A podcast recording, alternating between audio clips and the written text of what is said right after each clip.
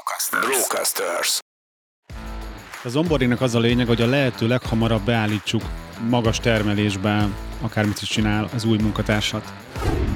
Szerintem az egész ilyen toborzás, kiválasztás, új munkatárs, HR univerzumnak az egyik ilyen alapja, hogy milyen a munkáltatói márkánk nem szabad olyan embert fölvenni, aki azt mondja, hogy hát, jó, nem az igazi, de végül is ő a legjobb, aki jelentkezett. Mert ennek én mindig azt láttam a végén, hogy, hogy ebből gond van. És nyilván kérdés, hogy ki milyen céget akar építeni. Egy bármilyen céget lehet bárhogy építeni. Szerintem egy igazán kiváló céget úgy lehet, hogy ebben nem kötünk kompromisszumot. Ez itt a Vállalkozóból Vállalkozás Podcast. Gál Kristóffal. Egy podcast mindazon vállalkozóknak, akik szüntelenül fejlesztik magukat, és így a vállalkozásukat is. Egy podcast olyan vállalkozóknak, akik szabadabban és nagyobb bőségben akarnak élni. Olyan vállalkozóknak, akik végre egyről a kettőre lépnének. A műsorvezető Sándorfi Adrián. Sziasztok, kedves hallgatóink! Ez itt egy újabb Vállalkozóból Vállalkozás podcast. Gál Kristóffal. Szia Kristóf! Hello, sziasztok! Én pedig Sándorfi Adrián vagyok, és örülök, hogy úgy döntöttetek, kedves hallgatók, hogy 2024-ben is belevágtak a cég fejlesztésében. Egy olyan témát hoztunk, amit már valamilyen módon dolgoztunk fel korábban, de ilyen összetett módon lépésről lépésre átadható formában még nem. Ez pedig a teljes folyamata annak, hogy hogyan válasszunk ki, és vegyünk fel új munkatársat, és építsük be a csapatunkba. Azért mondom, hogy ez egy valamilyen módon már feldolgozott adás, mert például, hogyha emlékeztek, akkor a podcastnek a második epizódja az gyakorlatilag erről szólt, azzal a különbséggel, hogy sokkal inkább arról beszélgettek Kristófék, hogy hogyan lehet egyről a kettőre, tehát nagyon pici cégből előrelépni, vagy akár egy egyszemélyes vállalkozásból tovább lépni úgy, hogy legyenek már munkatársak. Most pedig egyrészt szeretném azt is behozni, hogy egy nagyobb cégben ez hogy működik, másrésztről pedig ilyen nagyon nagyon gyakorlatilag útmutatót szeretnék összerakni a több adásban már korábban elhangzott elemekből, hogy ez legyen az a podcast epizód, amit bármikor le tudsz venni a polcról, hogyha új embert szeretnél beilleszteni a csapatodba. Nekem vállalkozóként, cégvezetőként az egyik legnagyobb kihívásom, hogy hogyan határozzam meg azt a megfelelő pillanatot, amikor eljön az ideje annak, hogy új munkatársat vegyek fel. Egyik oldal az, hogy nyilván az én saját terheltségem vagy tehermentesítésem meghatározza ezt, és itt inkább most a, termelő területre akarok gondolni, tehát nem mondjuk a cégvezető tehermentesítésére, erről szólt az a második epizód, amit ezúton is ajánlok mindenkinek. Tehát mondjuk van egy létező szolgáltatásunk már, vagy egy létező vállalkozásunk, ahol zajlik valamilyen módon a termelés, és ebben a termelésben szeretnék kapacitást bővíteni, vagy egyáltalán akár egy új pozíciót nyitni. És itt erről a két irányról is fogunk beszélgetni. Mi van akkor, ha meglévő pozícióra akarunk felvenni valakit, és mi van akkor, hogyha egy új pozíciót nyitunk meg. Az első alapozó kérdésem az az, hogy hogyan tudod azt felmérni, Kristóf, hogy eljött az ideje annak, hogy bővítsétek a kapacitásaitokat. Felvetnék egy lehetséges harmadik verziót, amikor mondjuk valakit le akarsz cserélni, mint munkatárs, mert ez egy létező pozíció, és mindegy, hogy mondjuk ugyanazt csinálják öten, mondjuk van öt eladód az üzletedben, de az egyikről kiderül, hogy nem tudom, nem az igazi, vagy nem jó, és akkor le akarod cserélni. Tehát ez is szerintem egy lehetőség.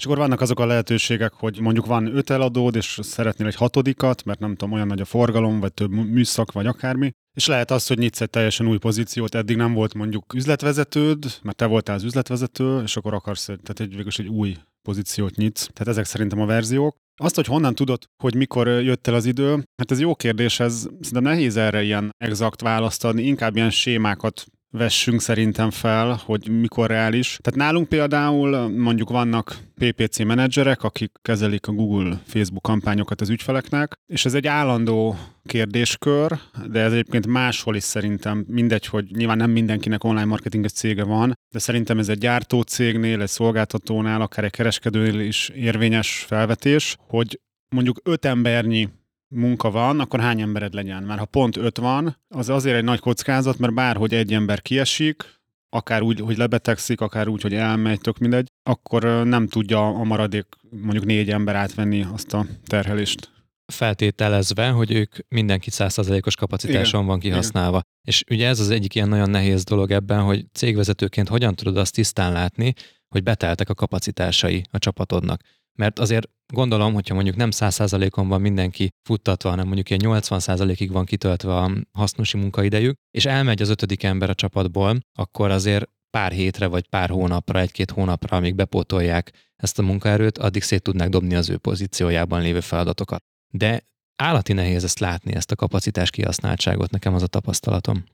Itt a Tony Robbins képzéseken, amikre mostanában jártam, egyébként pont most a héten lesz egy ötnapos ilyen business mastery, amit le fogunk nyomni. Ott van egy ilyen megfogalmazása például a marketingnek, de szerintem ide is illik, hogy vannak ilyen, ilyen science típusú témák, meg art. Tehát, hogy van, ami inkább ilyen tudományosan megközelíthető, van, ami inkább művészet. A marketingre például azt mondják, hogy van, van egy ilyen művészet része, az akár lehet a pozicionálás, vagy bizonyos részei, meg vannak tudományos részei, mondjuk kőkeményen a számoknak, meg az elemzése. És szerintem ez, hogy, hogy most a te cégedbe, a te tehát a vizsgált pozícióban mi a, a kapacitásokat, és hogy nézzük. Ez szerintem egy kicsit így ennek a keveréke, egy kicsit művészet is, hogy most hogy jössz erre rá, meg egy kicsit tudományt is be lehet vinni, attól függően, hogy miről van szó. Most egy eladóid vannak, akkor most azt nagyon nehéz kiszámolni, hogy hol a határ. És az sem mindegy, hogy mondjuk, tehát ugye az, az a nagy kihívás ebben, hogyha van egy embered egy pozícióra, akkor ott egy ilyen backupot, egy tartalékot csinálni baromi nehéz, mert, mert az a kétszer annyi ember jelenteni, egy helyet legyen kettő. Tehát mondjuk, ha öt munkatársad van, ott a tartalékot már egy hatodik ember, de ha van 30 munkatársad, tehát ugye minél nagyobb a létszám, elvileg szerintem annál jobban ki tudja mozogni a szervezet a hibákat, mert hogyha mondjuk 10 munkat, mondjuk 10 eladód van, és mondjuk mindenkit 90%-on tartasz kapacitásba, és mindegy, hogy hogy, valahogy kiszámoltad, akkor elvileg egy ember úgymond felesleges, de nem felesleges, ezt szerintem úgy kell tekinteni, mint egy biztosítás. Tehát, hogy kötöttél egy biztosítást azzal, hogy plusz egy embert fizetsz, hogy nem kerülhet a céged olyan bajba, hogy, hogy ki vagytok feszítve. Nyilván ezt nem úgy érted, hogy az a plusz egy ember ott ül be, tanul, Persze, és ül a igen, hanem hogy senki nincs szétterhelve, ami nekik is nyilván egészséges, meg ha gond van, akkor ki tudja mozogni a szervezet. Honnan lehet azt tudni, nem feltétlenül ilyen számszerű alapokon, hogy betelt ez a kapacitás igazából. Most erre gondolok például, hogy elkezd egyre több hibát véteni a csapat, elkezdenek egyre többet panaszkodni. De hogy ezek ilyen elég szubjektív dolgok, és lehetne az a válaszunk, hogy nem bővítünk, nem új munkatársat veszünk fel, hanem javítjuk a folyamatainkat. De jól sejtem azt, hogy ez a kettő dolog kéz a kézben jár. Erre az jut eszembe, ezt sajnos nem tudom, kitől hallottam, hogy kétféleképpen lehet úgymond növekedni. Az egyiket úgy nevezték el, hogy bővülés, lehet, hogy erről már beszéltünk, tehát hogy van a bővülés, és van a, a fejlődés. A bővülés az azt jelenti, hogy volt eddig öt emberem, most lesz egy hatodik, meg egy hetedik, tehát hogy egyszerűen úgymond lineárisan is skálázom. Nincs bennem mondjuk hatékonyságnövelés, csak mondjuk szorozgatom a kapacitást. És a fejlődés meg az, hogy mondjuk nem csak lineárisan fejlődök, hanem a munkamódszereket javítom, a hatékonyságot, a kihasználtságot, akármit, és hogy nyilván sejthető, hogy ez a jobb verzió valószínű, ez a, hogy fejlődök, nem csak egyszerűen bővítem, megszorzom kettővel a céget. Hát ez, ez szerintem szintén egy ilyen művészet kategória. Nehéz megmondani, tehát nehéz rá okosat mondani. Szerintem mindennel folyamatosan foglalkozni kell. Tehát azzal, hogy hogy tudunk minden nap jobbak lenni, mint az előző nap. Akár munkamódszerben, akár úgy, hogy a... Most a munkamódszer alatt azt értem, hogy egyfajta ilyen know-how, hogy hogy kell valamit jól csinálni, amit akár a emberek között át lehet vinni, hogy a legjobb embernél észrevesz, hogy ki a legjobb, mondjuk Facebook szakértőnk, és az akkor az ő módszerét megpróbáljuk átvinni másokra, vagy ettől függetlenül az embereket fejlesztjük, vagy valami más folyamatot fejlesztünk, tehát nagyon sok lehetőség van erre. Jó, és mit gondolsz arról, hogyha mondjuk azt látjuk, hogy szépen megtesszük a magunkét a fejlődés terén, a fejlesztés terén is, de muszáj bővíteni a csapatot. Mit gondolsz arról az esetről, hogyha te cégvezetőként elhatározod, hogy most igenis, nem tudom, 20%-kal meg fogjuk növelni a cégnek az árbevételét, tehát hogy itt egy masszív kampányidőszak érkezik, mindenképpen biztos vagy abban, hogy meg fog növekedni a terhelés és az árbevétel is. Előre veszel fel egy embert, tudván, hogy valószínűleg fel fogod tudni tölteni, vagy előbb elkezdett tolni a marketinget, elkezdett építeni a bizniszt azért, hogy jöjjönek be az új lídek, vagy az új árajánlatkérések, és akkor, amikor ez már szinte tarthatatlan, vagy túlterhelt a meglévő csapat, akkor hozott be az embert. Azt tanultam én erről, és ezt az elvet vallom, meg ezt is szoktam most már tanítani, hogy, hogy a sales és a marketinget nem szabad visszafogni. Tehát, hogy azt mindig csőgázzal kell nyomni, és az az egészsége szerintem, hogyha ez a sales és a marketing úgymond húzza, tehát hogy ez vagy tolja, attól függ, hogy nézzük. Tehát, hogy ez vezérli a, a kapacitást. És nyilván ebben mindig van egy kockázat, és ezért művészet szerintem, mert nincs egy ilyen tudományos megközelítés, hogy pont ezzel, hogy játszol. Tehát ettől vagy jó vezető, vagy nem jó vezető, hogy mindig jól érzed, hogy most mennyire tudod terhelni a csapatot, mekkorát mersz azzal kockáztatni, hogy nem veszel fel mondjuk plusz két embert, és akkor lehet, hogy fél évig azon buksz nem tudom mennyit, viszont biztonságosabb, vagy inkább kicsit kockáztasz, csak egyet veszel fel, vagy, vagy később veszed fel, Jó lenne, hogyha lehetne erre egy ilyen podcastban egy jó dolgot mondani, de hát itt ez a játék. Én azt szoktam már mondani, hogy hát ez a játék, ezt jól csinálni. Szerintem megmondtad a kulcsmondatot, hogy, hogy nem a, a sales oldalon kell a visszafogást megcsinálni, és inkább a kapacitást húzzuk hozzá. Egyébként ez, ezt az a tapasztalat mondatja velem, hogy mi a click marketingben gyakorlatilag most már azt mondom, hogy most már nem, de, de majdnem évtizedes tapasztalat van abban, hogy állandóan ezzel szórakoztunk, hogy toljuk a sales lehúzzuk felcsavarjuk a marketinget, lecsavarjuk. És akkor ez ugye mondjuk, ha van egy jó értékesítőd, vagy egy csapatod erre, akkor nekik ez egy ilyen rémálom, hogy most akkor ne adjak el, eladjak, sokat adjak el, keveset. Tehát így visszanézve ez ilyen majdnem ilyen idiótaság, de hogy az ösztön az ez, és szerintem nagyon sok cég ezt csinálja. Szerintem azt érdemes, tehát ezt érdemes, nyilván nem egyik napról a másikra lehet ezt elérni, de ez egy jó ilyen vezérfonal szerintem, hogy a sales és a marketinget ez tilos visszafogni, mert az, az szinte mindig visszaüt. Oké, okay. én egyébként mindig azt érzem, hogy én bátrabban szélszelek, hogyha a csapatban érzek plusz kapacitást. És ugye, hogyha ilyen érzelmi blokkoltság van a szélszelés mögött, akkor ezt egy pici kapacitásbővítéssel akár így meg is lehet szüntetni. Én magamon ezt szoktam tapasztalni, és olyankor bátrabban csinálok mindent, de persze ennek feltétele, hogy soha ne legyen egy olyan szervezet, ami teljesen százszerzalékig ki van Szerintem az a, ne, az a nehéz ebben, és aki, aki mondjuk azt úgy, úgymond jó vállalkozó, vagy akár én is azt mondom, hogy olyan tehát, hogy jó lelke van ehhez, tehát, hogy jót akar csinálni, ott nincs az, hogy nem érdekel, mit gondolnak a vevők, hanem jó szolgáltatást akarok, jó terméket. Szóval ilyen fejjel az a nehéz, hogy azt elfogad, hogy mondjuk egy ilyen növekedésnél mindig lesznek hibák. Tehát, hogy kicsit túlterhelődik a csapat, akkor lesznek hibák, lesznek elégedetlen ügyfelek, de ha ezt nem tudod kezelni, és neked az a célod, hogy soha nem lehet egy reklamáció sem, mert akkor az az én személyes kudarcom, hát akkor nem fogsz tudni szerintem növekedni. Ezt kell elfogadni, hogy, hogy, hogy be kell nyelni szerintem ezeket a hullámvölgyeket, mert hosszú távon ez visz szerintem fölfelé. Oké, okay, tehát megtudtuk azt, hogy mindig tolni kell a, a szélzt, és nyomni kell a gázpedált, és majd ez húzza maga után azt, hogy növekedhetünk létszámban is. Na de hogy csináljuk ezt? Mi legyen az első lépés, vagy mi a, mi a megalapozása annak, hogy egyáltalán toborozhassunk. Ugye én azt tudom elmesélni, hogy én hogy gondolkozom erről, ezt egyre többször mondom el, vagy ilyeneket, hogy nem biztos, hogy ez a, az egyetlen igazság a Földön, én ezt tudom közvetíteni. Szerintem az egész ilyen toborzás, kiválasztás, új munkatárs, HR univerzumnak az egyik ilyen alapja, hogy milyen a munkáltatói márkánk. És ez most ez egy ilyen divat szó is lehet, hogy munkáltatói márka, meg egy ilyen hókusz-pókusznak is hangzik, vagy hangozhat. De itt az a lényeg, hogy amikor elkezdünk toborozni, akkor mi vagyunk a 9718.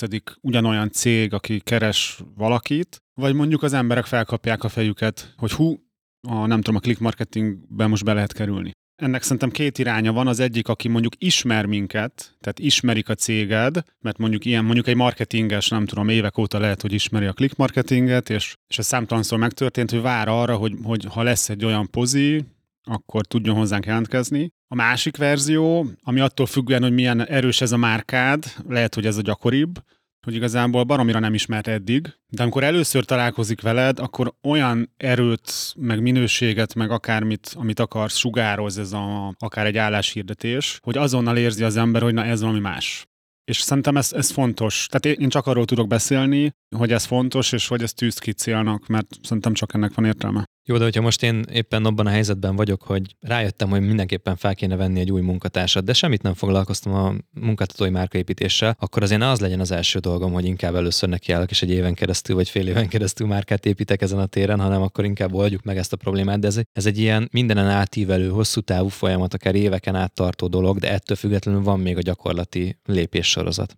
Persze, tehát a munkáltatói márka az mondjuk abban a verzióban, amikor nem ismertek eddig téged, akkor igazából a te munkáltatói márkád az az a, az a landing oldal, ahol az állás van, az a Facebook hirdetés, ahol ezt a landing oldalt hirdeted, vagy a professional az az oldal, amit látok. És igazából a, az emberünk, aki életében ezt először látja, annak igazából mindegy, hogy most az öt éve ilyen, vagy, vagy egy napja. Nyilván, hogyha évek óta csinálod, akkor ez tud egyre jobb lenni, meg egyre hitelesebb, főleg, hogy a régebbi a cég is, stb. De nulladik lépésre is lehet egész jól dobni, de egyből bedobnám a 80% szabály elvet, hogy hát én is, amikor 2000, most már több mint 10 éve, 2013-ban először álltam profin a toborzáshoz, tehát hogy nem ismerős, meg ilyesmi, hanem hogy úgymond a piacról vegyek föl valakit, akkor az az első landing oldal, ami igazából az is jó volt, és aki megnézte, az, az szerintem azt érezte, hogy az az átlag felett van messze. Tehát igazából elsőre is lehet egy ilyet dobni, főleg, hogy rengeteg jó példa van, nem csak a click marketing, hanem elég sok cég toboroz azért más témákban is nyilván ügyesen, és ha mondjuk lemodellezel egy ilyet, ez, szerintem ez egy nagyon fontos, egyébként ezt is a Tony Robbins nagyon sokat beszél erről, mert hát ez a, az érvényes igazság, hogyha valamilyen témában akarsz fejlődni, vagy jobb lenni, keress egy olyan példát, ami szerinted jó,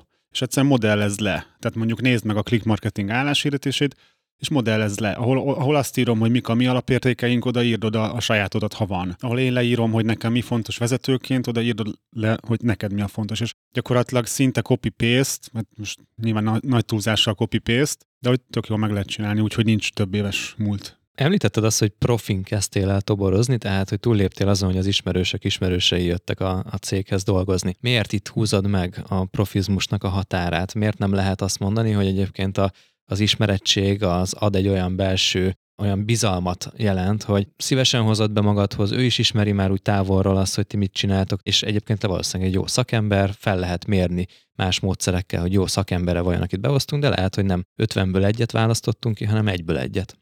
A profit úgy értem, hogy akkor tanultam úgymond ilyen toborzás kiválasztásba, hogy hogy kell mondjuk egy interjút megcsinálni, hogy egyáltalán mit kell megnézni egy önéletrajzon, vagy hogy egyáltalán ez az egész világ ez létezik, hogy nem csak így ismerettség alapján veszünk föl valakit, hanem hogy van egy olyan témakör, hogy ki a megfelelő ember egy pozícióra. Tehát itt most nem azt értem, hogy a, az ismerőst felvenni a nem profi, nem ismerőst felvenni profi, hanem inkább ez a hozzáállás.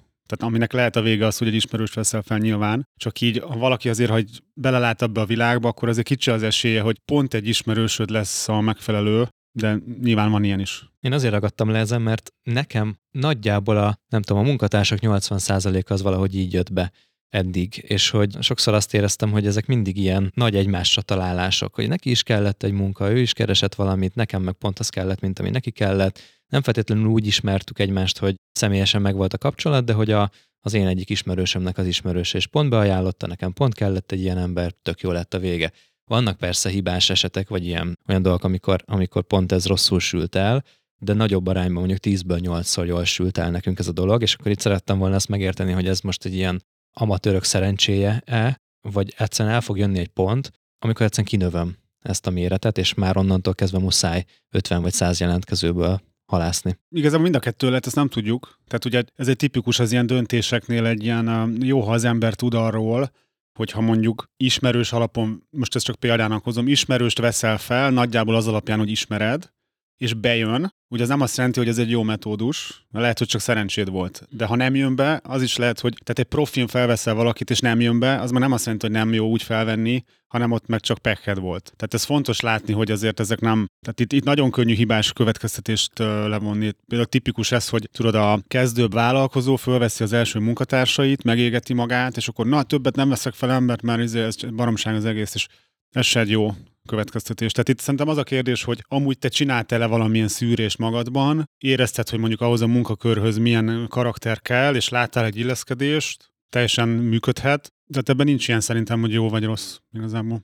Igen, meg a másik az, hogyha már felmerült az az igény, hogy itt egy ember, egy tehetséges ember, ismerem szegről végről, vagy közvetlenül, és felmerül az igény, hogy na akkor vegyük őt fel, akkor miért ne futtatnám meg egyébként ezt az egész pozíciót, miért ne keresnék még rá további másik embert, ezt fogjuk mindjárt átbeszélni ennek a lépéseit, hogy azért mégiscsak versenyeztessük meg őt, nem? Tehát hogy lehet, hogy akkor a legjobbat kell megtalálni, és ezt tudom, hogy a te nagyon sok kommunikációdból is ez már sokszor kiesett, hogy nem lehet megelégedni azzal, hogy egy ilyen középszerű vagy 80%-os ember találsz abba a pozícióba, hanem mindig arra kell törekedni, hogy a legjobbat vegyük fel.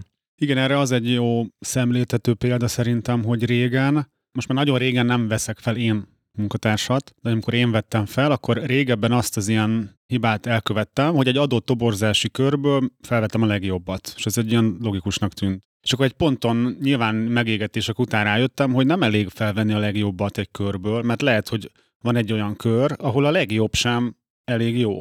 És nem azért, mert én ilyen, nem tudom, egy ilyen angol lord vagyok, és csak a nem tudom, kik felelnek meg, hanem hogy rájöttem, és, és én is ezt javaslom mindenkinek, és ezt tudom, hogy nehéz, és tudom, hogy ezt nagyon könnyű így challenge hogy ez, hogy én nem tudom, nem, nem e világon élek, és hogy ez nem reális, de hogy, hogy egyszerűen ebbe szerintem nem szabad kompromisszumot kötni. Tehát, hogy nem szabad olyan embert fölvenni, aki azt mondjuk, hogy hát jó, nem az igazi, de végül is ő a legjobb, aki jelentkezett. Mert ennek én mindig azt láttam a végén, hogy, hogy ebből gond van. Most nyilván kérdés, hogy ki milyen céget akar építeni. Egy bármilyen céget lehet bárhogy építeni. Szerintem egy igazán kiváló céget úgy lehet, hogy ebben nem kötünk kompromisszumot, és ez nem azt jelenti, hogy csak a, nem tudom, a világ legokosabb embereit lehet fölvenni még a nem tudom, a gyártósor mellé is, hanem minden pozíciónak megvan ez a, hogy hol van az a vonal, hogy innentől megfelelő valaki, vagy nem megfelelő. És ezt nem szabad szerintem, ebben nem szabad szerintem kompromisszumot kötni. Jó, tehát amikor azt mondtad, hogy a, a rendelkezésre álló jelöltek közül a legjobbat vetted fel, azt, és ezt hibaként adtad elő, azt úgy értetted, hogy érezted belül, hogy azért lehetne jobb. Igen, tehát hogy a legjobb sem elég jó. És ezt már ott érezted, de mivel csak ennyien álltak rendelkezésre igen, jelentkezők közül, igen, ezért őt vetted igen. fel. És ugye ez egy nagyon életszerű viselkedés, nyomás van az emberen, kell valaki, nem tudom, valaki esetleg elment, meg kell oldani, és ilyenkor nagyon könnyű belecsúszni abba, hogy jó, hát most ez végül is jó lesz, de én mondom, én azt tapasztalom, hogy ezekből mindig probléma van. Jó, annak a vállalkozónak, aki eljutott erre a pontra, hogy fel kell vennie mindenképpen egy embert, milyen eszköztár áll rendelkezésére.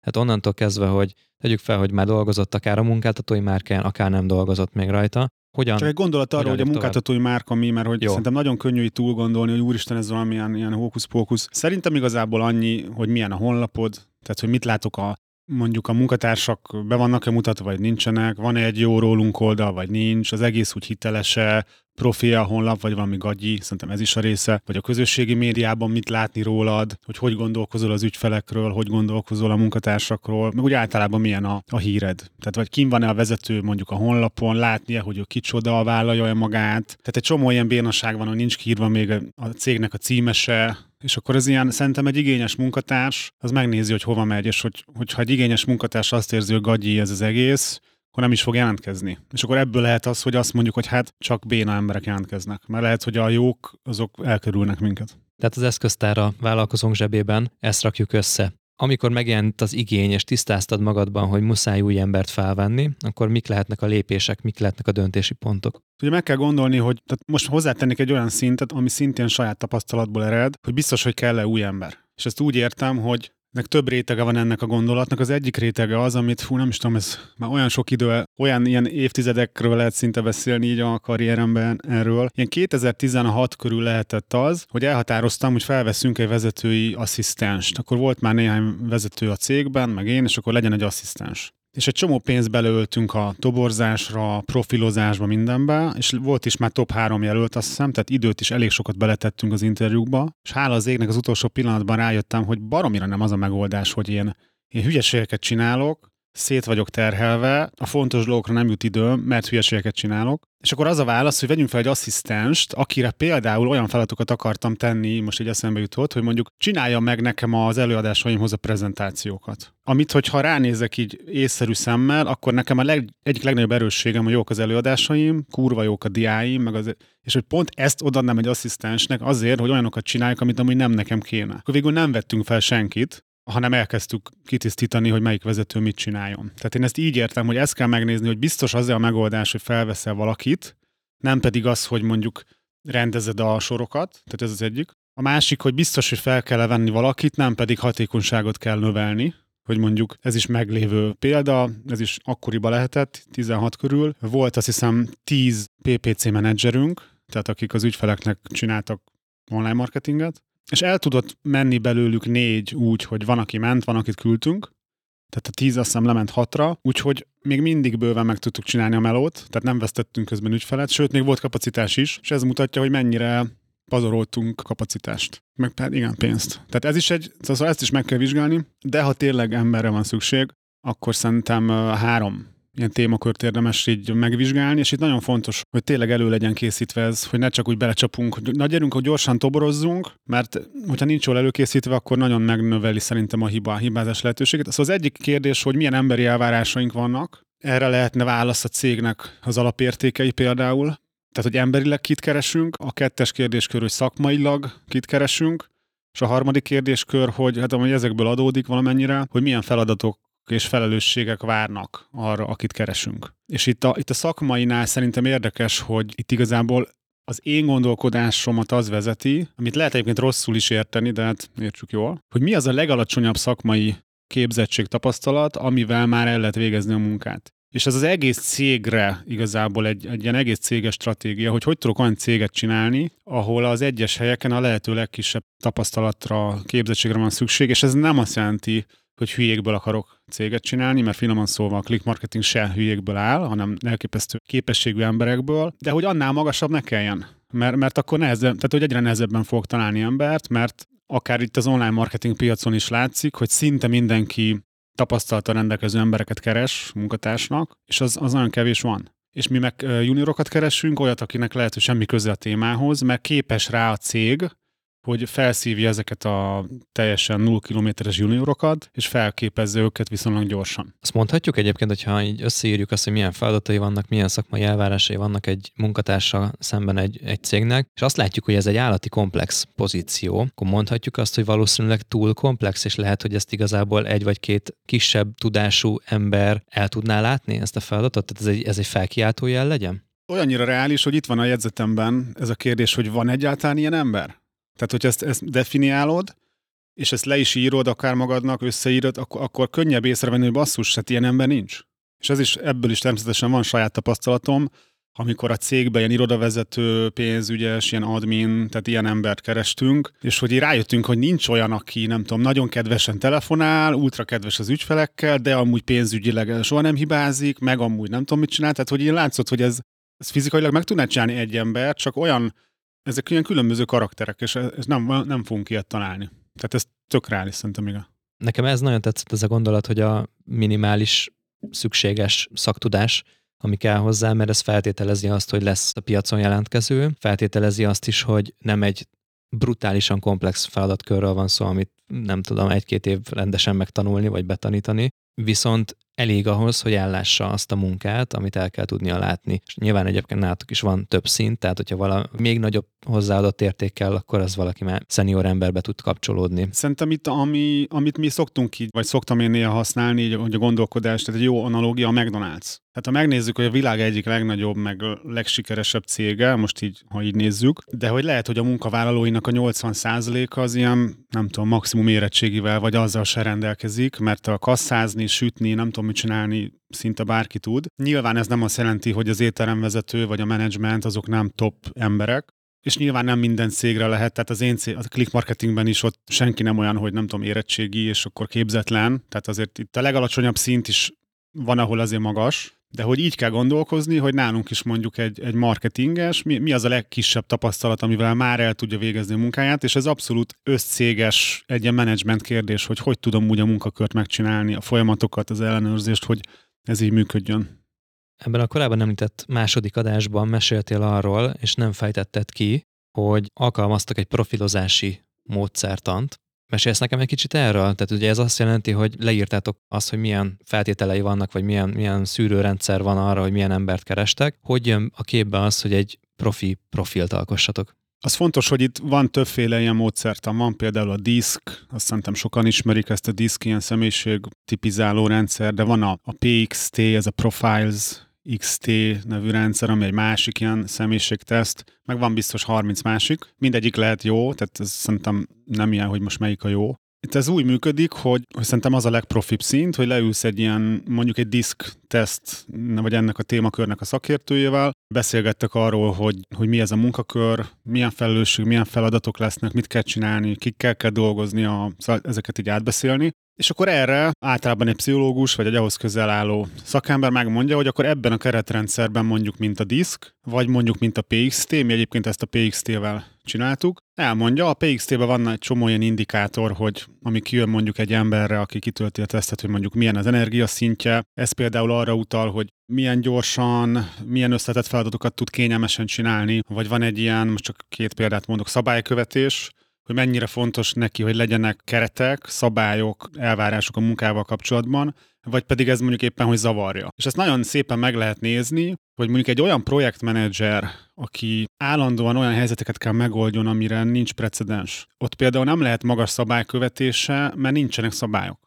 Tehát, hogy neki nem várhatja azt, hogy minden legyen ez szabály, mert egyrészt nincs, másrészt akkor nem jó projektmenedzser. De mondjuk egy, egy repülőgép pilóta, ott nem szerencsés, hogyha nem szabálykövető, hanem majd én megmondom, hogy hogy repülök, amikor ilyen ezer oldalas checklistákat kell ugye követni a 5000. felszállásodon is és egyet se szabad kihagyni, mert 200 ember ért a tét. És akkor mondjuk a repülőgép pilótánál biztos azt mondaná a szakember, hogy hát tízes kánál legalább nyolcas legyen a szabálykövetése. És akkor ezt lehet így, nem tudom mennyi elége, hogy ezt kell így végignézni, és az nagyon fontos, hogy ezek például ebben a konkrét PXT-s példában, meg az egész ilyen ember, ilyen, hogy felmérünk egy embert, tehát semmi se jó vagy rossz. Tehát például van egy olyan index is ebben a PXT-ben, hogy ez a hozzáállás, ez azt méri, hogy mennyire vagy olyan, hogy egyből elhiszem mindent, hogy akár a tízes hozzáállás az az, hogy majdnem naív vagy, és mondjuk meg lehet téged szivatni bármilyen poénnal, mindent benyalsz, vagy pedig mindenre úgy tekintesz először, hogy ez tudni nem igaz. Én például nem tudnék olyan ember együtt dolgozni, akinek ez alacsony, és mindent így egyből tudod megkérdőjelez, hogy mit miért csinálunk. De és ezt konkrétan hallottam, hogy mondjuk egy NAV ellenőrnek az a szerencsés, ha inkább ilyen.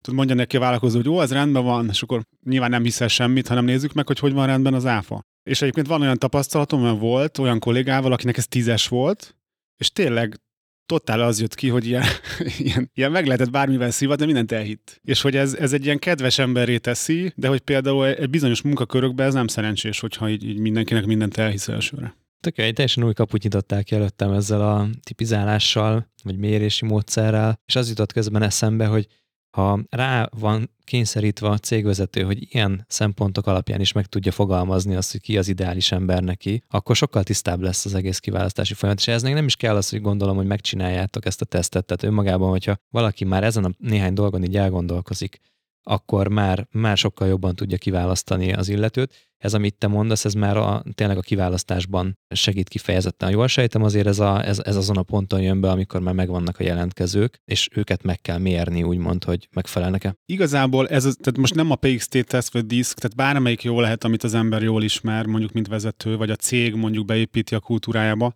Ez igazából abszolút a mindennapok vezetésébe is szerintem jó. Tehát, hogyha én tudom, hogy van egy kollégám, aki mondjuk a diszk szerint kék karakter, amilyen egyébként én is vagyok, ez egy ilyen elemző.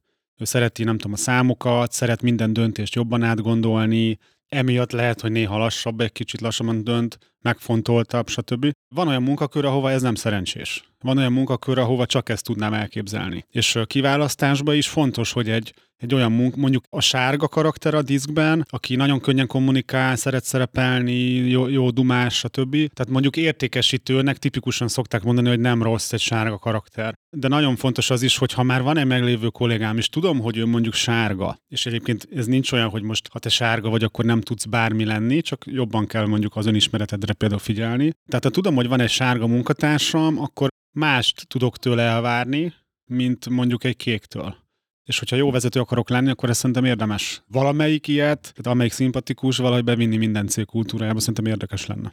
Az előbb kicsit rosszul mondtam azzal, hogy azt mondtam, hogy ez már csak a kiválasztásnál jön képbe, hiszen hogyha az elején leültél és ezt a profilt elkészítetted, az már ott abban segített szerintem neked, hogy már önmagában a hirdetést jól írt Abszolút, meg. Jó, jó, jó észrevétel, igen. Igen, tehát hogy valószínűleg előbb meg kell csinálni azt, hogy ezt a profilt szépen kialakítsuk, akár segítséggel, akár saját erőből, majd elkészül egy jó hirdetési szöveg, vagy egy ilyen álláspályázati szöveg.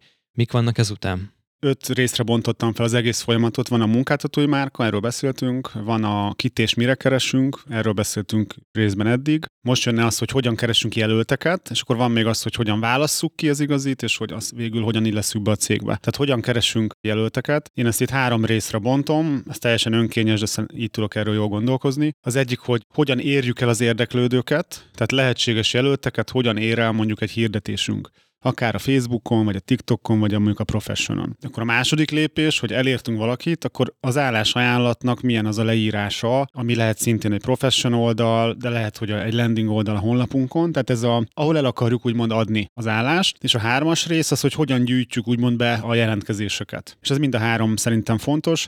Itt az érdeklődők elérésénél az a, nekem a tapasztalatom, hogy minél több embert, minél több releváns embert tudunk elérni, ugye annál jobban tudunk meríteni igazából. És a legtöbb olyan szituban, amivel találkoztam másnál, hogy panaszkodnak, hogy de jó hangzik Kristóf ez a te rendszered, meg mit tudom én, de mi is próbálkozunk, és nincs jelölt. És mindig az jön ki, tehát hogyha megkapirgáljuk ezt a már mindent megpróbáltunk, az jön ki, hogy igazából kitették a Facebook oldalukra az állást, amit valószínűleg látott 87 ember, abból nulla kattintott rá. Mi pedig napi mondjuk lehet, hogy 20 ezer forintot költünk toborzásra két hétig. Tehát, hogy vesd össze a kettőt, és akkor csodálkozik, hogy náluk nem működik. Hát azért nem működik, mert nem azt csinálják, amit, amit javaslok. Akkor az itt az aranyszabály, hogy egy nagyon jól megírt álláshirdetést nagyon sok helyre nagyon sűrűn juttassa el a megfelelő célközönség számára. Igen, igen. És itt az, a, az is fontos, hogy itt ugye egyszerre igaz az valahogy, hogy kell, hogy legyen sok jelölt, meg hogy nem kell, hogy legyen sok jelölt, hanem sok, tehát hogy kell valamennyi jó, le, jó jelölt. Mert én most már elcserélném azt, hogy mondjuk jelentkezzenek 200-an, akiből lehet, hogy 20 a releváns, inkább jelentkezzen csak az a 20. Hogy valahogy igazából, mert ugye ha tízszer annyi jelentkezik, de azok totál irrelevánsok, az egy csomó munkát generál. De ezt azzal éred el, hogy az álláshirdetés az annyira jól van megírva, igen, igen. hogy kiszűri azokat, akik nem illeszkednek igen, ebbe. Igen. Tehát ez olyan, mint a sima bármilyen ilyen online hirdetés, hogy nagyon gyújtsa meg a, a fényt azokba, akiknek szól, és akiknek nem szól, azokat meg üldözze el. Aha, oké, okay, oké, okay. ezt nagyon markánsan fejezted ki magad ebben, igen, de hogy igen. ez egy, jó, ez egy jó szempont, mert hogyha egy, valahol a kettő közé esik, akkor belőle lesz az a, az a kompromisszumos jelölt, akit nagy Isten véletlenül kiválasztasz. Igen, hogyha, igen. Tehát, a... hogy legyen szerelmes, tetszik az analógia, hogy legyen szerelmes egy bele, nem tudom, ebbe az állás lehetőségbe. Jó, lehet, A hogy... megfelelő ember. Igen, igen, lehet, hogy blőtt kérdés, de milyen a megfelelő hossza egy ilyen állás hirdetésnek? leírásnak, landing oldalnak. Hát szerintem ez is a játék része, és ebben például ilyen többször volt, hát nem vitám, ilyen eszmecsere erről, hogy nem tudom, be akartam posztolni egy szakmai csoportba az állásunkat, és akkor visszadobták, hogy ez szerintük túl hosszú, ezt senki nem olvassa el. És mondtam, hogy lehet, hogy nem olvassa el senki, de mi mindig azt kapjuk a legjobb jelöltjeinktől, hogy végre egy olyan álláshirdetés, ami, ami részletes és hogy lehet, hogy a legtöbben azt mondják, hogy ez hülyeség, de nekem elég, hogyha az, az egy ember, akit aztán fel akarok venni, azt mondja, hogy oké. Okay. De nyilván ebbe is változik a világ, tehát hogy nem kell hülyének lenni, hogy az emberek egyre kevésbé olvasnak, stb., akkor az ebbe lehet, hogy kell valamennyire alkalmazkodni, és ez egyébként ez egy állandó játék nekünk is a cégen belül, állandó kérdés, hogy hogyan alkalmazkodjunk a, változó világhoz, hogy például tegyük lejjebb akkor a lécet, mert az emberek nem olvasnak, akkor vegyünk fel olyat, aki nem olvas. Mm. Tehát ez egy ilyen nehéz kérdés, tehát erre még én sem tudom a választ. Oké. Okay. Mindenesetre az, hogy sok szempont olvasható legyen a landing oldalon, és le legyenek írva azok a szempontok, ami alapján ő el tudja dönteni, hogy illeszkedik-e a csapatba vagy sem. El tudja látni azt a pozíciót, amit ti meghatároztatok ő abban a profilba, abba a profilba esik-e, amit ti kerestek, ezek mind segítenek azért, tehát ezek legyenek rajta ezen az oldalon, a hosszától függetlenül. Az a nehéz ebben, hogy úgy, hogy ki tudja, hogy kihallgatja ezt, és milyen cége van, és mire keres ember. Tehát, hogy nagyon nagy eltérőek lehetnek a... Tehát itt nagyon fontos az az adaptálás, hogy az ember ezt meghallgatja, akkor értelmezze a saját szitujára. Mert például én hallgattam egész hosszú ilyen toborzós előadást arról, mert hogy ez a hogyan toborozzunk. Csak a végén derült ki, és egész végig csodálkoztam, hogy ilyen furcsa toborzási tippek, hogy ez a nem mondja túl sokat az állásról, mert inkább jöjjenek oda, és személyesen majd tud elmondani, és nem értettem, hogy ennek mi értelme van. És kiderült, hogy itt ez a téma, amiről itt az előadás szól, ez kifejezetten ilyen MLMS, vagy nem MLMS, de ilyen, ilyen pénzügyi tanácsadó cégekbe toboroznak ilyen ügynököket. És akkor kb. az a játék, hogy nehogy elmond, hogy ez egy pénzügyi, mert akkor egyből leteszik a telefont, hanem valahogy csalt be egy interjúra, és majd ott ki tudod fejteni. És hogy ez is érvényes lehet, hogyha ezt csinálod. Tehát, hogy nagyon nem mindegy, hogy mit csinálsz, és, és ez kell jól. Hát szerintem ettől érdekes ez a játék. Oké, okay, tehát ezt ki kell tapasztalni Igen. akkor mindenképpen. Bennem lévő elfoglalt cégvezető mondatja azt, hogy úristen, csak nehogy túl jól sikerüljen ez a kampány, és bejöjjön 300 jelentkezés, de persze sikerülhet ez úgy, hogy tényleg van 300. Hogyan lesz ez szűkítve abba az irányba, hogy végül is csak a legjobbat vegyük fel? Ahogy ezt mi ma már csináljuk, az CRM rendszer támogatja, tehát a CRM rendszerbe jön be a, a jelentkezés, ott már eleve az egy checkpoint, hogy mi a, mit kérünk jelentkezéshez. Ez ugye mi azt kérjük, de megint olyan, hogy ki mit keres. Tehát lehet, hogyha kőművest keresnék, akkor tök máshogy állnék hozzá, mert ott minden elvárás más. Itt most a, szerintem a legmagasabb vagy a legrészletesebb szintjét tudom mondani. Mi kérünk önéletrajzot, meg motivációs levelet például már a jelentkezésnél is, és ki van emelve az űrlapon, hogy PDF, tehát mind csak PDF-et olvasunk el, és hogy a motivációs levél az olyan legyen, amit, amiről látjuk, hogy ezt nekünk írtad. Nem az, hogy a lemásolod és mindenhova beírod ugyanaz, hogy felkeltette a, tehát ez a 100 méterről látszik, hogy az önök állása felkeltette az érdeklődésemet, és látszik, hogy egy szó nincs benne arról, tehát látszik, hogy nem nekünk írta. Tehát ezt kiemeljük. Utána egyébként nekünk vannak ilyen automata, például kérdőív lépés, tehát a visszaküldött CRM egy kérdőívet, azt ki kell tölteni, az is automata, utána azt visszaküldöd, akkor kapsz pozíciótól is függ, de mondjuk ha olyan a pozi, akkor kapsz próbafeladatot, az is automata, és hogyha visszaküldöd a próbafeladatot, az is automata. És akkor az a tapasztalat, hogy, hogy ezeken a szűrő lépéseken legalább az emberek fele lepattan. Tehát egyszerűen nem csinálja meg, amit kérünk, köszönjük. De aki eljut, a, mondjuk végigcsinálja, és ránézünk, és mondjuk pont doc kiterjesztéssel küldött motivációs levelet, akkor azt mondjuk, hogy, vagy az a kérdés, hogy akarunk olyannal dolgozni, aki a nulladik lépésnél már képtelen betartani egy egyszerű kérést. De lehet, hogy ha kávézóba keresnék eladót, akkor lehet, hogy nem is csinálnék ilyet, hanem azt mondanám, hogy az a checkpoint, hogy gyere be a kávézóba. Ez nagyon fontos szerintem, hogy ezt mindenki magára adaptálja. Itt szerintem az egész témakörnek a lényege, hogy tudjam, hogy kit keresek, ki az ideális jelölt, hogy ne vegyek fel egy kávézóba olyan embert, aki utálja az embereket. Tehát, hogy ezeket így tisztítsuk ki. Nálunk egy ilyen irodai, vagy egy ilyen szakmai munkánál ezt nagyon magasra tudjuk tenni, mert sok embert el tudunk érni, de mondom, lehet, hogy a kávézóm lenne máshogy csinálnám, bár ott sem én nem kötnék kompromisszumot, csak más, hogy kéne az egészhez állni. Egy érzés felmerül bennem, hogy azzal, hogy ilyen magas az elvárás ezen a ponton, nem keltitek-e vajon a nagyon jó szakemberekben azt az érzést, hogy ezek túráztatnak engem. Tehát, hogy túl sokat kérnek tőlem egy azért, hogy, hogy jelentkezzenek, miközben én majd az interjún úgyis megmutatom, hogy mekkora császár vagyok. Hát ez komplet céges stratégia kérdése. Tehát ezt totál aláírom, hogyha én mondjuk a, nem tudom, az ország legjobb senior online marketingesét keresném, akkor lehet, hogy nem ezt csinálnám. De hogy ugye nekünk az az egész céges stratégiánk, hogy juniorokból építkezünk. És egy junior ne legyen abba a, a mindsetbe, hogy majd ő megmondja, hogy mi van, mert akkor az, az nekünk nem egy jó mindset. Nagyon jó. Válasz, köszönöm szépen, ezt tisztázta ezt az egészet. Persze, mert így most megértettem. Nincs az a baj, ha valakinek a már full juniorként nagy elvárásai vannak, csak akkor ne, ne nálunk kamatoztassa ezt. Én, de akkor itt most áll össze egy kicsit jobban a fejemben az, hogy amikor az elején beszéltünk erről, hogy nagy merítés, hogy nem feltétlenül ismerősökből válogatunk, hogy neked van egy ilyen célcsoportod, hogy viszonylag, tehát sok szempontnak meg kell felelnie, de nem várod el azt, hogy sőt kifejezetten nem is olyan embert keresel, aki ilyen szuper senior ebben az egészben, és lehet, hogy neked emiatt, tehát hogy neked emiatt kell, lehet, hogy 50 ember vagy 100 ember egy jelentkezésnél, más esetben meg lehet, hogy csak egy ember oda kopogtat, hogy és pont olyan skijei vannak, és ő meg a megfelelő szakember lesz a megüresedő pozícióra. Egy fontos kérdés nekem, hogy ki csinálja a kiválasztást? Kinek kell csinálni a kiválasztást? Ezt külső, belső ember csinálja, cégvezető csinálja, vagy delegálja le cégen belül, mit javasolsz? Szerintem mindegyik működhet. Ismerek olyan céget, ahol jól működik, és a, az előszűrés bizonyos részeit külsős csinálja, de nyilván ott is olyan, aki hozzáértő, tehát hogy nem lehet az, hogy mondjuk az én cégem egy, nem tudom, nagyon kedves karakterű cég, és egy ilyen, nem tudom, egy bunkó csinálja az előszűrést, aki egy alvállalkozó, tehát hogy ezeket is nyilván össze kell hangolni. Én abban hiszek, és az én utamon ez működött, nem azt jelenti, hogy ez más nem működik, de szerintem ez egy annyira top prioritás egy cég életében ez az egész személyzeti kérdés, hogy egyszerűen az, hogy a, a, a vállalkozó, vagy a tulajdonos, vagy a cégvezető, hogyha ebben nincs képbe, az szerintem az nem működik.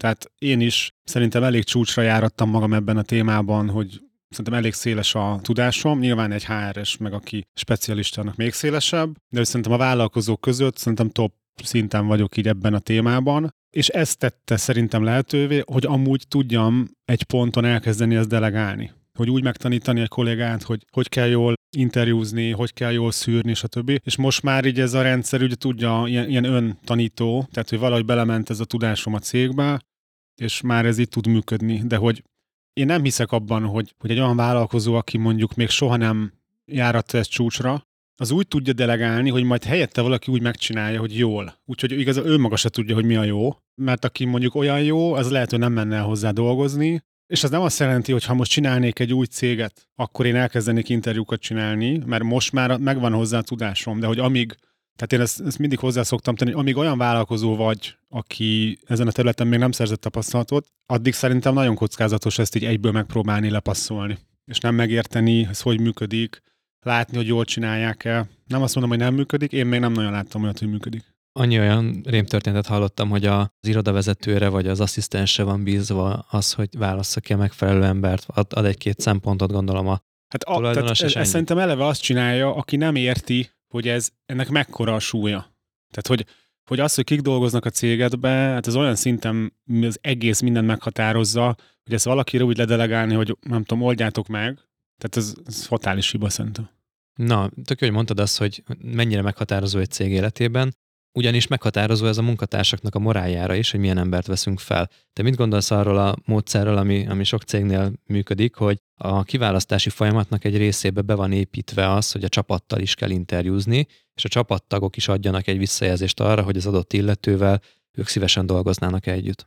Most ténylegesen nem tudom, hogy mi ezt mennyire csináljuk most, de amikor még erre ráláttam, akkor ezt mi abszolút csináltuk. Tehát, hogy ilyen próbanap vagy próbanapszerűségnek hívjuk, amikor a top jelöltet behívjuk egy ilyen, nem tudom, próbafeladatra, és ott, ott szándékosan úgy csináljuk, hogy, hogy legyenek érintési pontok a lehető legtöbb munkatársal, és egyébként, ha fel is veszünk valakit, utána az onboarding folyamatnak abszolút a része, hogy ilyen kicsit erőltetve, vagy tehát irányítva a lehető leggyorsabban mindenkivel legyen lehetősége beszélni az új embernek, meg nyilván a, régieknek is, tehát hogy szóval mindenki lássa, és hogy, hogy kérünk visszajelzést, hogy mit gondolnak róla. Tehát ez szerintem nagyon fontos, jó, jó hogy ezt felvetetted.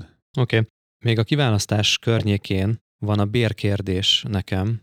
Hogyan kell gondolkozni szerinted? Mi határozzuk meg azt, hogy mi az, amennyit szívesen kifizetünk, és akkor azon belül vesszük fel az embereket, vagy onnan nézzük, hogy a piacon most éppen mi az, amit kell fizetni ezért a pozícióért, vagy ezt nagyon a jelöltre szabjuk, hogy látjuk, hogy ő mennyit kérne, utána, hogyha látjuk, hogy őt szeretnénk felvenni, akkor elgondolkozunk rajta, hogy ez a bér megfelelne nekünk. Úgy általában te ezt így hogyan gondolod a bérkérdést az új munkatársak felvételénél? Hát itt is csak ilyen irányelveket vagy nézőpontokat tudok mondani, mert minden eset más itt a piaci béreket, vagy ehhez a téma én úgy állok, azt tanultam róla, és hát ezt tűnik igaznak, hogy az, az jó cél, hogy egy kicsit a piaci átlag felett tud fizetni. Sokkal nincs értelme, mert az felesleges. Azt hiszem ez az irányelv, vagy az ökölszabály, hogy 10%-kal fizess a piac fölött.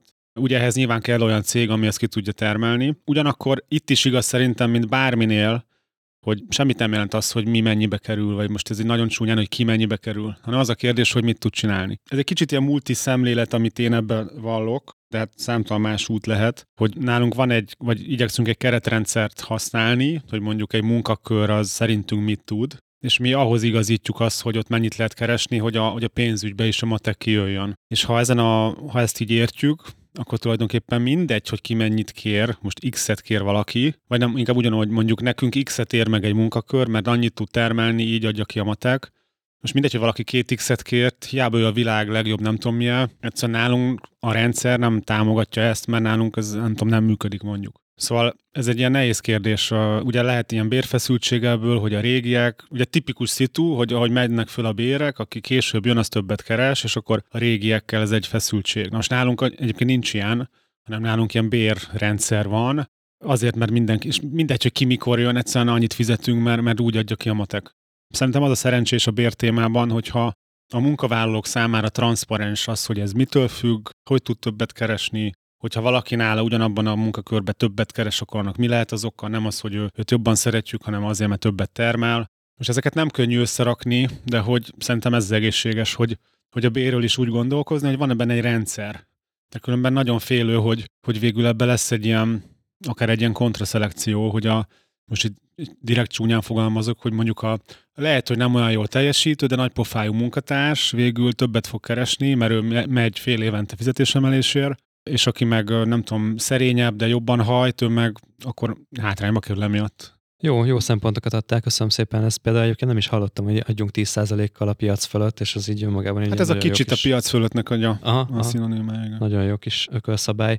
Volt már korábban adásunk arra, hogy hogy kell interjút készíteni keressétek azt meg. Én tovább mennék most az onboarding irányába, tehát hogy túl vagyunk azon, hogy kiválasztottuk a megfelelő jelöltet, adtunk neki ajánlatot, ő elfogadta. Nekem egy nagyon fontos téma az, hogy mi várja az új munkatársat, amikor megérkezik egy cégbe, és hogy hogyan fogjuk eljuttatni oda, hogy akár éles projektben termelő munkatársként tudjon működni. Ennek a folyamatát így nagy vonalakban, lépéseit, hogyha felvázolnád.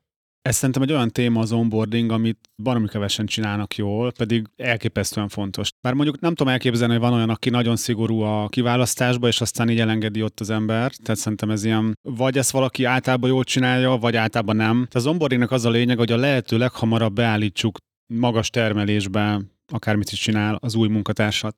Ez jelenti azt, hogy kulturálisan beilleszteni a cégbe, a csapatba beilleszteni, képzést megadni neki, stb. Itt most mi például azzal kísérletezünk a click marketingnél, ha jól tudom, tehát ezt a, a Kata mesélte, a, aki a személyzeti dolgainkat vezeti, hogy ezt régebb óta csináltuk már, hogy ahogy felvet, mondjuk felvettünk téged, mit tudom, van egy 30 napos felmondási időd, ez gyakori, hogy ebbe a 30 napban már küldünk anyagokat, hogy így nem tudom, olvasgass, hogy minél magasabb szinten tudj kezdeni.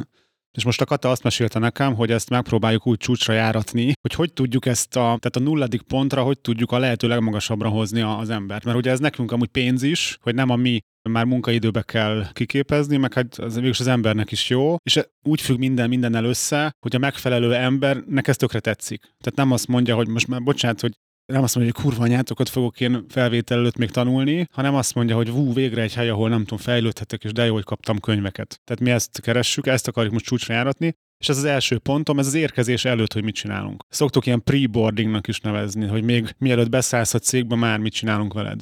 Ez szerintem izgalmas. De ez tudásátadás ilyen esetben? Hát igen. Az, hogy ti kik vagytok, hogy működtök, meg konkrétan akár a pozícióhoz is kapcsolódó Igen, tudás? Rögtön így felmerül bennem, hogy kell-e ilyenkor valami díjat fizetni neki? Tehát, hogy azért adná valami pénzt, hogy ő egy kicsit időt szán arra, hogy már betanuljon? Nem, mármint, hogy azt, hogy kell azt nem tudom, meg nem tudom, hogy ez most munkajogilag így teljesen oké -e. Én azt gondolom, hogy ez ilyen abszolút ilyen, ilyen gentleman agreement, vagy hogy mondjam, tehát, hogy az az ember, akit szerintem fölveszünk, én nem tudom elképzelni, hogy erre azt mondja, hogy ezt felejtsétek el, mert akkor szerintem nem is vennénk föl talán. Vagy hát lehet, hogy azt mondja, de akkor lehet, hogy ez utolsó gondolata nálunk. Ja. Szóval, hogy ez szerintem egy ilyen plastikusan működik, tehát ez ilyen közös meg. Tehát semmiképp se egy ilyen rákényszerítés, hanem szerintem ez úgy működik jól, hogy valaki szeretne hozzánk bekerülni, és akar fejlődni, és örül ennek, és tökre örül, hogy fú, de jó, falhatom a könyveket. Tehát ezt így képzelem el. Igen, ideális esetben a következő munkahely az egy jó kalandnak tűnik az új munkatárs szemében, és várja azt, hogy megérkezhessen. Emiatt szeretné tudni azt, hogy milyen helyre érkezik, milyen szabályok közé, milyen rendszerek közé érkezik, és nem szeretne az első két hétben úgy állni, hogy mindent nulláról kell neki magyarázni, és nem érti, és hülyén érzi magát. Szerintem ez, hogyha motiválta a jelentkező, akkor teljesen fair dolog, hogy valamilyen fajta elvárás van a pre-boarding folyamatában mm-hmm. is. Itt ragadnám meg a lehetőséget, hogy egy kis reklámot mondjak. Az egyik, hogy mindenképp, akinek tetszenek ezek a témáink, és még nem iratkozott fel a hírlevelemre, az mindenképp tegye meg a clickmarketing.hu per Kristóf oldalon. Tehát ez egy ilyen ingyenes hírlevelem, mi ilyesmi témákról is szoktam beszélni, vagy írni, mint amiről most beszélünk. Illetve ami konkrétabb, hogy lesz április 10-én egy rendezvényem újra. Ez azért különleges, mert hát akkora már több hónapja nem volt rendezvényem, ami tavaly volt, azok is ilyen kisebbek voltak. Ilyen nagyobb, ilyen mondjuk száz főset, azt szerintem nagyon rég nem csináltam. Most idén ezt újra elkezdem. Szóval április 10-én lesz Budapesten egy rendezvényem, aminek az egyik fő témája egyébként a bevétel lesz, tehát nem teljesen a mai témánk, de az egész ilyen vállalkozós, cégépítős világomat be fogom ott mutatni, hogy ennek mik a részei. Lesznek ott egyébként szerintem szuper ajánlataim is, hogyha aki akar tőlem sokkal intenzívebben tanulni. Tehát április 10-én Budapesten lesz ez a főleg bevétel tematikájú, bevételnövelés tematikájú nap, ami szerintem mindenkinek érdekes. Úgyhogy ha ez érdekel, akkor iratkozz fel a hírlevelemre, akkor mindenféleképpen ezzel találkozni fogsz. Tehát clickmarketing.hu per Kristóf címen tudsz feliratkozni. Azért nem baj, hogyha nagyobb a bevétel egy cégben, mert annál jobb embereket tudsz felvenni. Igen, én azt szoktam mondani, hogy ha nincs bevétel, akkor semmi nincs, mert ha nincs elég bevételed, akkor nem fogsz azon gondolkozni, hogy te hogy legyél rendes a munkatársaiddal, már esélyed sincs ezt a témát használni. Ugyanakkor, ha van elég bevétel, ez persze nem elég, mert azt el is lehet szórni, de hogy szerintem a, a, a magas bevétel, így a beugró az egész ilyen komoly céges világban az egyértelmű. Igen, és a magas bevétel ugye hozza magával azt, hogy magasan megfizetett jó embereket Igen. tudsz behozni, Igen. akik viszont extra tudást hoznak be a cégbe, és itt lép át, nekem ez a tapasztalatom, egy olyan szintre, egy ilyen önfejlődő szintre is a vállalkozás, ahol, ahol egy új munkatárs simán lehet, hogy bőven többet tud, mint a tulajdonos egy részterületéről annak a munkának, vagy annak a pozíciónak, és így fejlődik egy nagyot a cég, egy ugrásszerű módon, úgyhogy elemi érdek ez a növekedés. Úgyhogy... Erre van egy jó gondolatom, ami angolul jön ki, de most magyarul megpróbálom elmondani, hogy a, vannak a, hogy milyen kaliberű mondjuk ember vagy, vagy vezető. És akkor az a mondás, hogy ha te A kaliberű vagy, tehát a legmagasabb, akkor te alsokat fogsz fölvenni. De ha te B kaliberű vagy, akkor te C-seket fogsz. Tehát magyarul, ha te top szint vagy, akkor te top szintet fogsz fölvenni a cégedbe, viszont ha nem vagy top kategória, akkor nem, hogy a saját szintedet fogod, hanem még rosszabbakat fogsz magadnál, mert az egód, meg az egészet nem bírja azt elviselni, hogy mondjuk ne te legyél a legjobb. Tehát, hogy az igazán nagy kaliberek, és itt most nem csak Elon Muskokra kell gondolni szerintem, hanem egy igazán jó vezető, az, az mer legalább olyan jó ember fölvenni, mint ő maga, vagy akár jobbat. Oké, okay, akkor viszont fel is vettük ezt a A-kaliberes emberünket, ki tanítsa őt be, és hogyan? Hát, hogyha fölveszünk valakit, akkor nálunk alap, és szerintem minden cégbe alapnak kellene lennie, csak akár változó módon vagy mértékben, hogy képezni kell. Tehát a nulladik pillanattól képezni kell az embert. Az, hogy ezt kicsinálja, szerintem az a szerencsés, ha nagy részt ezt akár rendszerek végzik, tehát nem tudom, vannak leírások, dokumentációk, ajánlott könyvek. Nálunk például van ez a Google Classroom, azt nem tudom, ismered, de az egy ilyen online, ilyen, hát például ilyen, ilyen tananyag összerakó, azt hiszem ingyenes, vagy nagyrészt ingyenes lehetőség. Nekünk ott van például rengeteg anyagunk, ott lehet követni, hogy mit néztél meg, teszteket is lehet hozzá csinálni, tehát még teszteltetni is lehet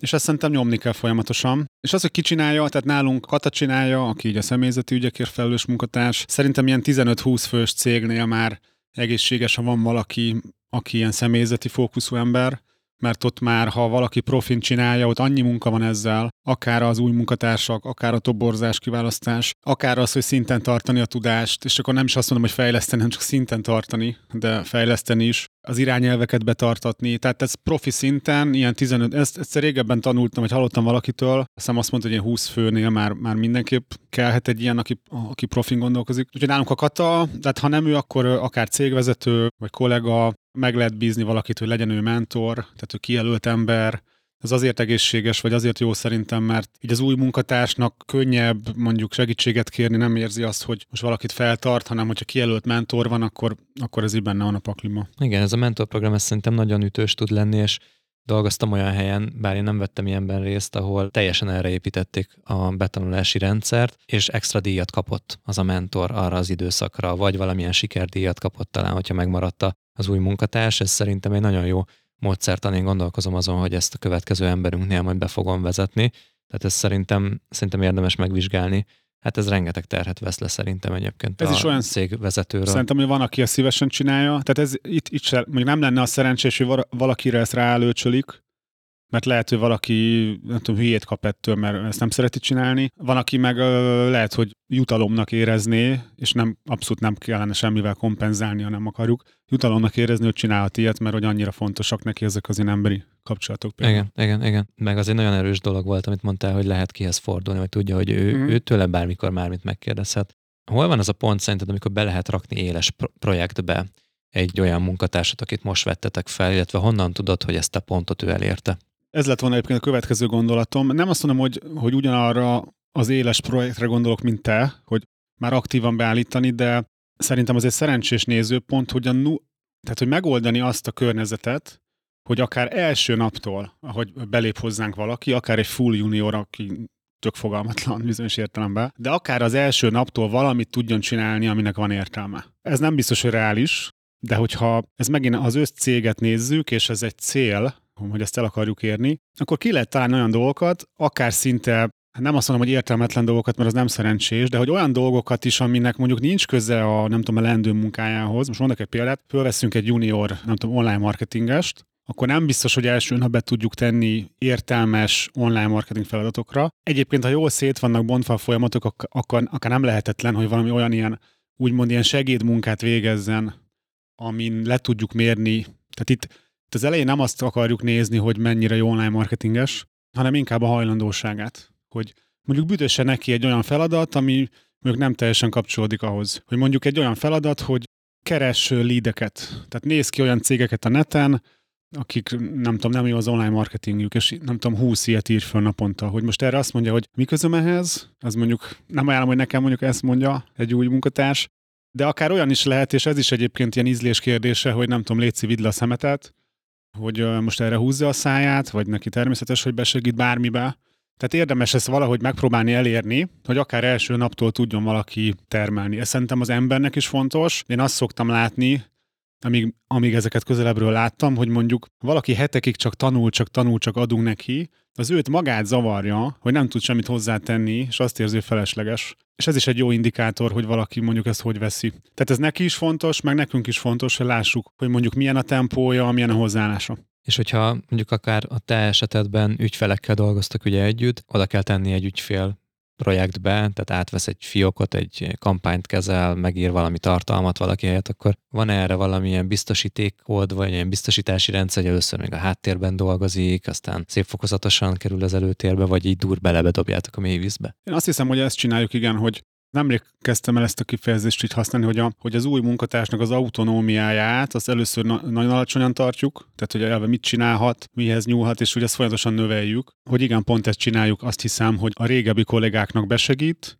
tehát mint hogyha a régebbi kolléga lenne nem tudom felettese, és akkor tud neki delegálni részfeladatokat, és ahogyan ezt így látszik, hogy meg tudja oldani többször, tehát nem csak szerencséje volt, hanem tényleg, akkor növeljük ezt a, és akkor előbb-utóbb kap ügyfelet. De ez megint nagyon ugye cégfüggő, hogy mondjuk egy üzletem lenne, és mondjuk a pultba kit merek berakni, először lehet, hogy a raktárba merném, hogy ismerjem meg a termékeket, aztán vezető eladó mellé tenném. Tehát, hogy ezt mindenhol szerintem erre rá lehet jönni, hogy, hogy, hogy lehet a legkisebb kockázattal ezeket így végigcsinálni. Mindegyikről az jön le, hogy gondolkodni kell. Tehát, hogy át kell ezt igazán gondolni a nulladik ponttól kezdve, hogy milyen profilt választunk ki, hogyan választjuk ki, hogy beletesszük-e az energiát ebbe, hogy a betanítás az ki van-e találva, és az, hogy végül is, hogy bekerül-e már, a, hogy mikor kerül be a, az éles projektbe, az ugyanez a kategória, hogy nagyon ki kell találni, de hogyha megvan, akkor ez már egy rendszerként működik. Igen, tehát itt ez a, ezek nem, ezeket szerintem nem lehet így izolálni, hogy most van csak a toborzás, hanem az egész céget úgy kell felépíteni,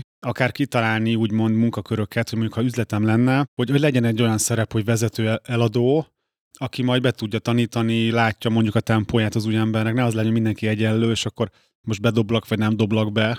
Tehát ez ilyen, a, pont ősszel volt ez a roadshow, ahol tartottam ugye sok előadást, és ott volt egy ilyen felvetése egy ilyen étterem tulajdonos vállalkozónak, hogy milyen nehéz dolga van, mert hogy a különféle felszolgálói tök más szinten vannak, meg emberileg mások. És mondtam, hogy hát igen, ez szerintem amúgy nem szerencsés. Tehát az lenne, ha nekem lenne éttermem, én olyan éttermet igyekeznék kialakítani, ahol viszonylag egyenletes a felszolgálóknak, most itt csúnyán fogalmazok a színvonala, mert akkor őket hasonlóan lehet vezetni, hasonlóan lehet motiválni, hasonlót tudok tőlük elvárni. Mert az egyik felszolgálom az egy háromcsillagos Michelin étterem színvonal, a másik meg bádogbüfé, akkor ezt abban nem tudsz csapatot csinálni, mert nem tudsz egyenletes színvonalat hozni. És őket tennéd ilyenkor különböző szintekre, ugye? Ebben az esetben. Hát ha ez megoldható ott. Szerintem az egy jó rendszerépítés, tehát a mcdonalds is nem tudom elképzelni, hogy mondjuk akik krumplit sütnek, ott az egyik olyan, hogy nem tudom, óránként egy kilót tud megsütni, a másik meg százat. Hanem van egy olyan határ, ahol ez jól működik. Szerintem. Tehát egy ilyen tólig. Onboardinggal kapcsolatban, vagy a próbaidő helyes eltöltésével milyen, milyen tanácsod van még? Például engem nagyon érdekel az, hogy hol vizsgáljátok azt meg, hogy tovább mehet a próbaidőn. Ehhez nekem az a hozzáállásom, hogy a próbaidő az nálunk full éles mindig. Olyan szinten, hogy erről ilyen, hát nem, nem legendák, de hogy belső sztorik vannak, hogy például van az Ádám kollégám, aki így a szolgáltatási dolgainkat vezeti, és most már szerintem lehet, hogy négy, négy éve lesz nálunk lassan, hogy amikor őt fölvettem, akkor bizonytalan voltam kicsit, hát maga nem ben, vagy hát ebben a szituba, hogy föl kell őt venni, és én mindig korrekt volt, megmondtam neki, figyelj Ádám, nálunk a próbaidő az full komoly. Tehát, hogy a, nem tudom, az elmúlt időszakban öt emberből kettőt elküldtem próbaidőbe. Akkor gyere hozzánk, hogyha ezt bemered vállalni, hogy feladod a, az amúgy biztos állásodat. És hogy a, amúgy ez is egy teszt, és ez is egy ilyen poén szokott lenni, hogy nálunk minden egy teszt. Tehát ez is egy teszt, hogy bemered ezt vállalni, hogy ezt így megmondják a szemben, hogy figyú, 40% az esély, hogy elküldünk, akkor is jössz, hogy akarod ezt igazán. És szerintem ez a jó, hogy, hogy a próbaidő az ennyire komoly, de hogy ugye minél több időt vagy nálunk, annál többbe kerül nekünk. Tehát minél több időt vagy nálunk, és kiderül, hogy el kell küldjünk, annál több pénz nekünk, annál nagyobb akár ilyen, ilyen érzelmi szívás, hogy megismerünk, és aztán elvesztünk, neked is annál nagyobb szívás. Tehát mi arra álltunk be, és volt egy több év, amíg ez tök jól működött, és gondolom most is jól működik, csak nem látok rá ennyire, hogy igazából én azt szeretném, hogyha próbaidőbe elküldünk tíz embert, most ez csak átlagokat mondok, akkor szeretném, ha ebből a tíz elküldöttből nyolcat az első két hétbe elküldenénk. Hogy a lehető leghamarabb, remélem érthető, hogy mire gondolok, hogy a lehető leghamarabb derüljön ki, és ebbe a, hát ez a nem ezek a legszerencsésebb rekordok, de hogy a, ebbe a rekordunk az az, hogy azt hiszem, három nap után elküldtünk valakit, mert egyszerűen valamit nagyon benéztünk. De egyébként ez is fontos hozzáállás, hogy, hogy ezt nem szabad kudarcnak tekinteni, hogy most fú, de most akkor elküldjük, és akkor most akkor hülyék vagyunk, hogy rossz embert vettünk fel, hanem, hanem ebben van egy hiba határ. Tehát bizonyos dolgokat nem lehet szerintem rá kitalálni, hanem be kell azt vállalni, hogy igen, elküldjük, és akkor kezdjük akár újra a szívást, hogy nulláról újra embert fölvenni, mint hogy egy láthatóan nem alkalmas embert elkezdünk beépíteni a cégbe. Honnan tudtátok azt ott három nap után, hogy ő nem alkalmas erre a pozícióra? Hú, ez, ez több éve volt, de ilyen hát hozzáállás igazából ez a húzza a száját, a munkatárs beszélgetéseken ilyen olyan dolgok, amiket tudod, a, tudod magad moderálni mondjuk egy, akár egész hosszú folyamatban is a kiválasztás során, de hogy ahogy bekerülsz éles környezetbe, egyből így te tökre ki tud jönni, hogyha valami nem stimmelt. Jó, nagyon sok izgalmas dologba mentünk most bele, és nagyon magas szintű szerintem ez, ahogy most vizsgáltuk, és nagyon magas szintű példákat hoztál, úgyhogy ezt köszönöm szépen, és egyben így ezt így átlátni, ez nekem nagyon nagy segítség volt. Úgyhogy remélem, hogy a hallgatók számára is sikerült egy olyan keretet adnunk, ami azonnal hasznosítható, és nyilván az egy illúzió lenne, hogy azt mondjuk, hogy maga a teljes HR folyamat ezen a ponton az onboardingig az egy órában feldolgozható lenne, hiszen akár egy napot is lehetne ezzel tölteni, vagy nem, több napot is akár, de, de szerintem így nagyon-nagyon kerek lett ez a kép, úgyhogy köszi Kristóf. Mi pedig folytatjuk, két hét múlva jön egy következő adás, nem sokára azt is felvesszük majd Kristoffal, ez pedig egy olyan adás lesz, ahol meglátjátok azt, hogy hogyan fejlődött tovább a V8 módszertana, tehát a vállalkozó fejlesztésnek a nyolc elemű lépése, amit Kristóf kísérletezett ki, illetve hogy milyen fejlesztések és változások vannak Kristóf vezetői és vállalkozó életében. Úgyhogy köszi Kristóf, hogy velünk voltál, két hét múlva újból találkozunk. Köszönöm én is a lehetőséget, sziasztok! Sziasztok! Ez volt a Vállalkozóból Vállalkozás Podcast Gál Kristóffal és Sándorfi Adriánnal. További epizódokért és tartalmakért kövess Gál Kristófot a Facebookon, de megtalálsz minket a Spotify-on, az Apple és a Google Podcast appokban, a Soundcloud-on és a további podcast platformokon is. Hamarosan egy újabb epizóddal érkezünk. Brocasters.